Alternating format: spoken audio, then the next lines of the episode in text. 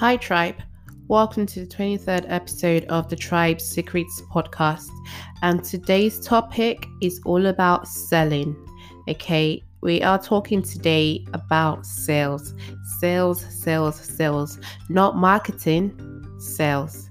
Okay, and today I am talking to you about the five stages of cold selling.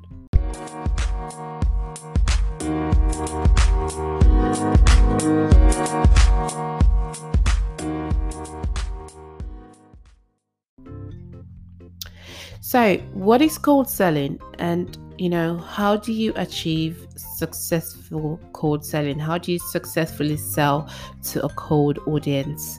So, cold selling is basically something called direct marketing. So, it's selling to people that have, or selling to an audience that do not know you. So, people that are not part of your tribe because we know that people that are part of our tribes are warm or hot audiences.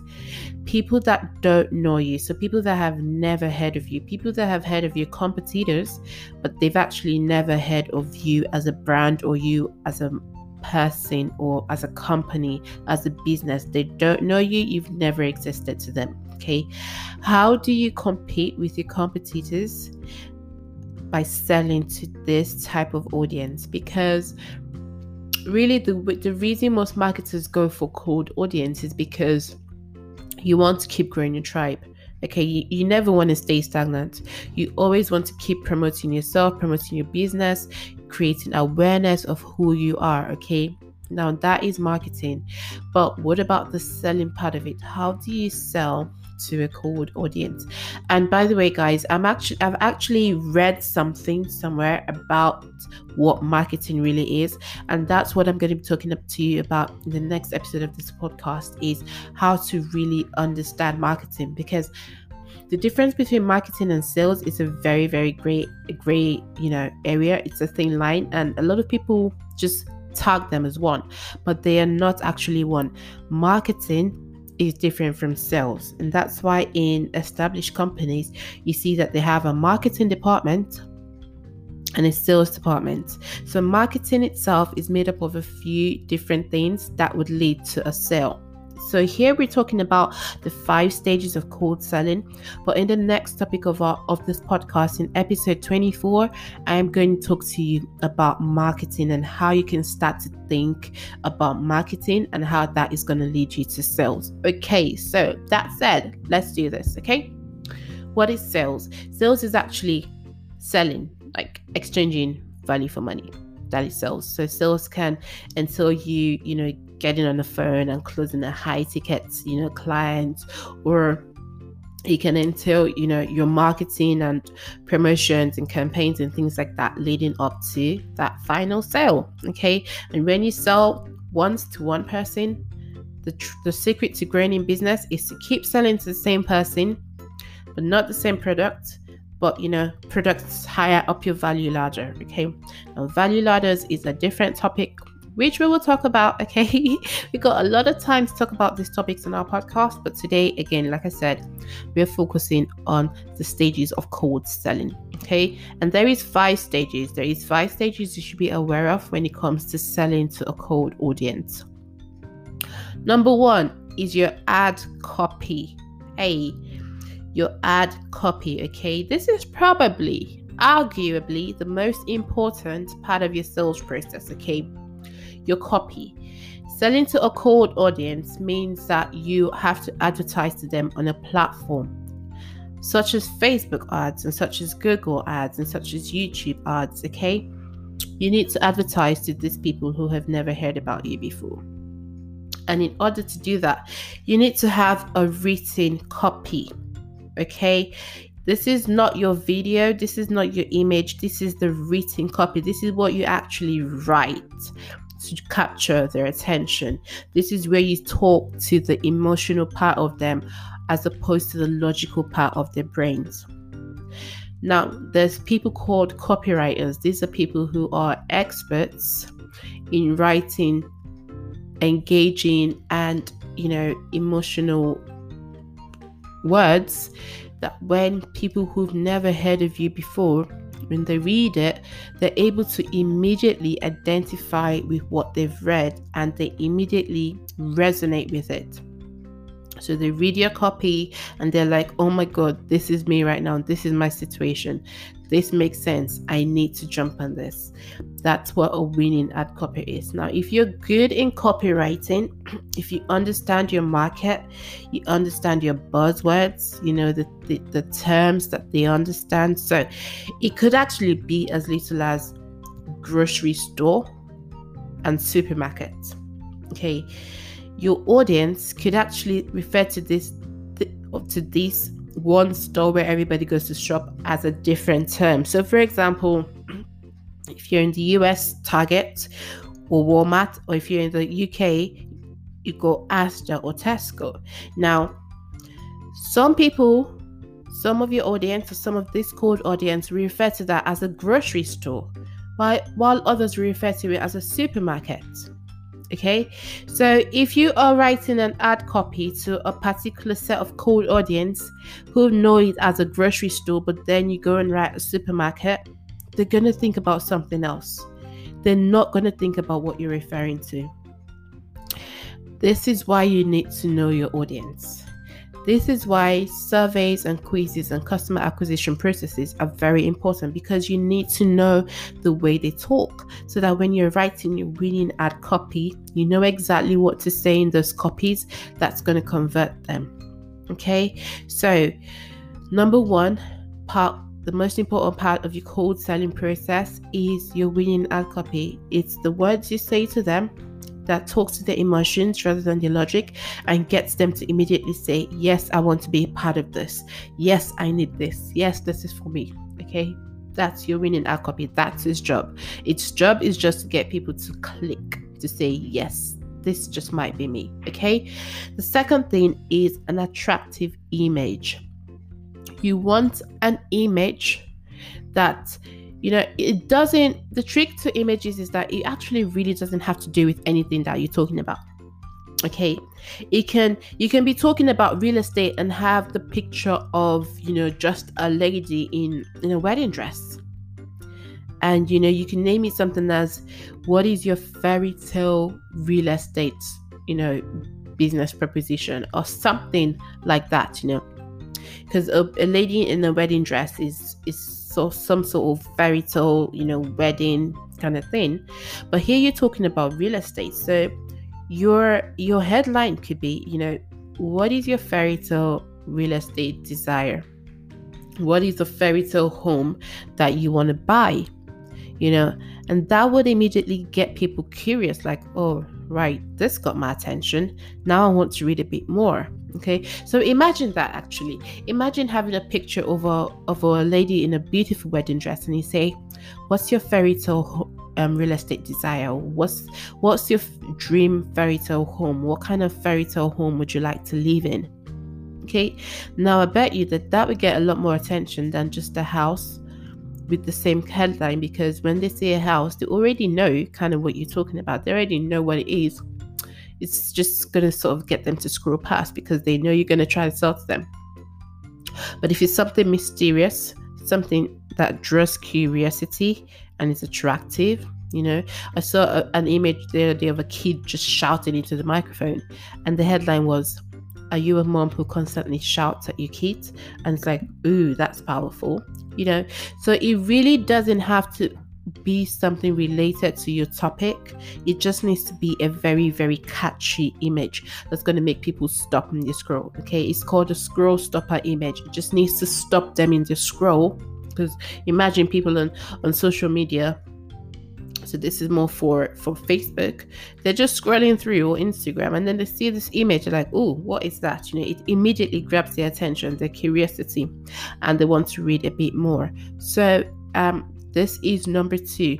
Number three is an engaging video. Now, there is a debate as to image or video, which is better. Now you can test. Please do some testing, do some split testing with an image, with videos to see which has the most conversion, which has the most clicks, you know, which has the most sales. Now, a video arguably is more effective than an image.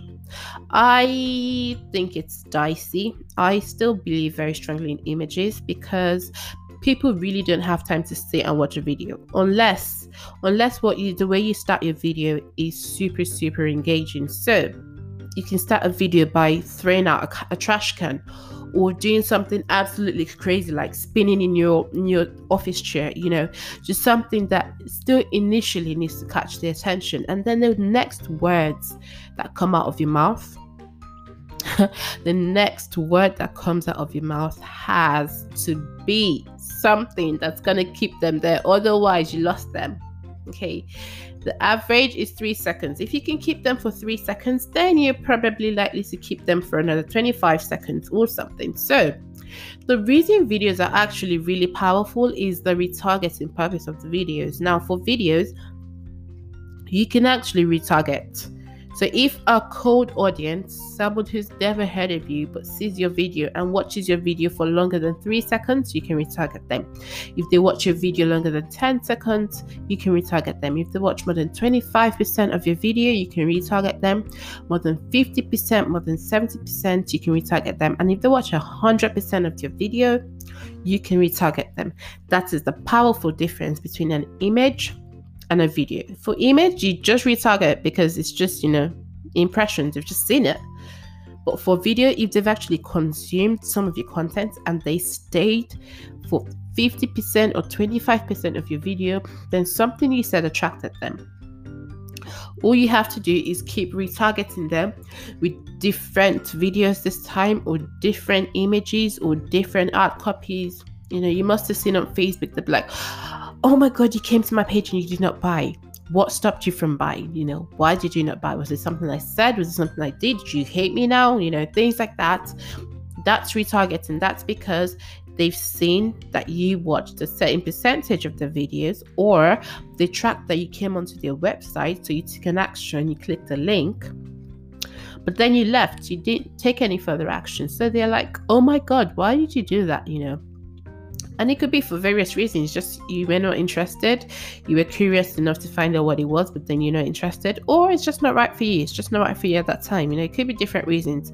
But retargeting works because people there is a belief that people need to see your ads about seven times before you know they're able to make a buying decision if people see your ad the first time around and they make a buying decision, then you, that's a pretty good ad. You know, you must have sent something pretty convincing. But more often than not, they need to see it quite a few times before they are ready to buy from you. That's the psychology, you know, behind selling. Right. So that's about that's about videos. The fourth, the fourth stage to cold selling then is a solid headline your headline. So remember, I said, you know, you got a picture of a lady in a bride's dress, and then you got a headline that says, What is your fairy tale home? You know, what are the qualities of your fairy tale home? Now, the headline itself is really, in my opinion, what makes them stay. The image makes them stop, the headline makes them stay and the winning ad copy makes them click. In my opinion, okay? That's how I'd put it. I'd say that again. The image or the video makes them stop. The headline makes them stay because they can stop and just flick right on. But when they read the headline, they stay. And then the video copy, which is what makes them click. That's why the copy is the most important because it's easy to get people to stop and stay, but it's not easy to make them take that next action of clicking. So, your headline needs to be powerful, all right? So, it can be very, very concise. So, seven tips on this, or or how to do X in Y second without doing this thing you hate. You know, there's so many frames on how you can write headlines. Um, I share a few of them on my Facebook page. So if you follow me on Facebook, you have a few like headline tags that I drop every now and again. So just different. I have about 300 different headline hooks that I use. The headline really is the hook. You know, like when you go fishing and you and the, you catch a fish with the hook. You know, the bait is the worm. In this case, the bait is probably your, your lead your lead magnet, but we're not talking about that today. But you know, the hook you catch them. That's your headline. It is just as important as your image and your ad copy. You know, it's just so every single stage is important. All right. Some more than the others. I'd say the ad copy more than everything else, but everything is very important. They need to be in sync and they need to rhyme. They need to sort of relate. Okay. So, your headline do some research. There's a lot of free resources about catchy hooks or catchy headlines. You do obviously have to give your email for most of them but I'm sure there's a few where you don't have to exchange your emails to get, you know, catchy headlines. All right. So, number five, the last but not the least, is a firm call to action, your CTA. You need to tell them what to do next. Okay, so your image is amazing or your video is amazing. You got them to stop. Your headline was awesome. You got them to stay, and then your your ad copy was just phenomenal, and you got them to want to take action. You need to call this out and say, click on this link. Right? Use emojis, use whatever. Direct them to the link. They got to click on that link. Okay, you have to tell them what to do because they can stay and they can smile and they can go away because you haven't actually told them what you want them to do next. So tell them you want them to click on a link that takes them out of Facebook or out of YouTube or out of wherever, out of Instagram to your page to take that action that you want them to take, right? So your firm call to action, click, you can, this is where you also add some urgency, okay? Click this link now so that you don't miss out on X. Okay, click the link so that you can get your free copy of X while it lasts. Okay, urgency is really powerful. It just instills the fear of missing out. FOMO, yeah, you guys must have all heard what FOMO is, right? FOMO is fear of missing out. People don't want to miss out. Okay, so your urgency in your call to action is going to make them click that link or take that action that you want them to take, right? So, those are the five um, stages to cold selling. That's how you attract a cold audience in those exact steps. I hope you've learned something today. As always, on the Tribe Secrets podcast, we are here to help and encourage entrepreneurs because we've been through the journey, we are still going through the journey, and we want to help every other entrepreneur that we can as much as we possibly can. Don't forget, if you've got a question, you can hit me up on Facebook. I am Ima Ace on Facebook, and on Instagram, I am Tribe Secrets on Instagram. You can find me on both platforms. I'm very active. And I shall respond to whatever questions that you got. Okay, I'll talk to you soon.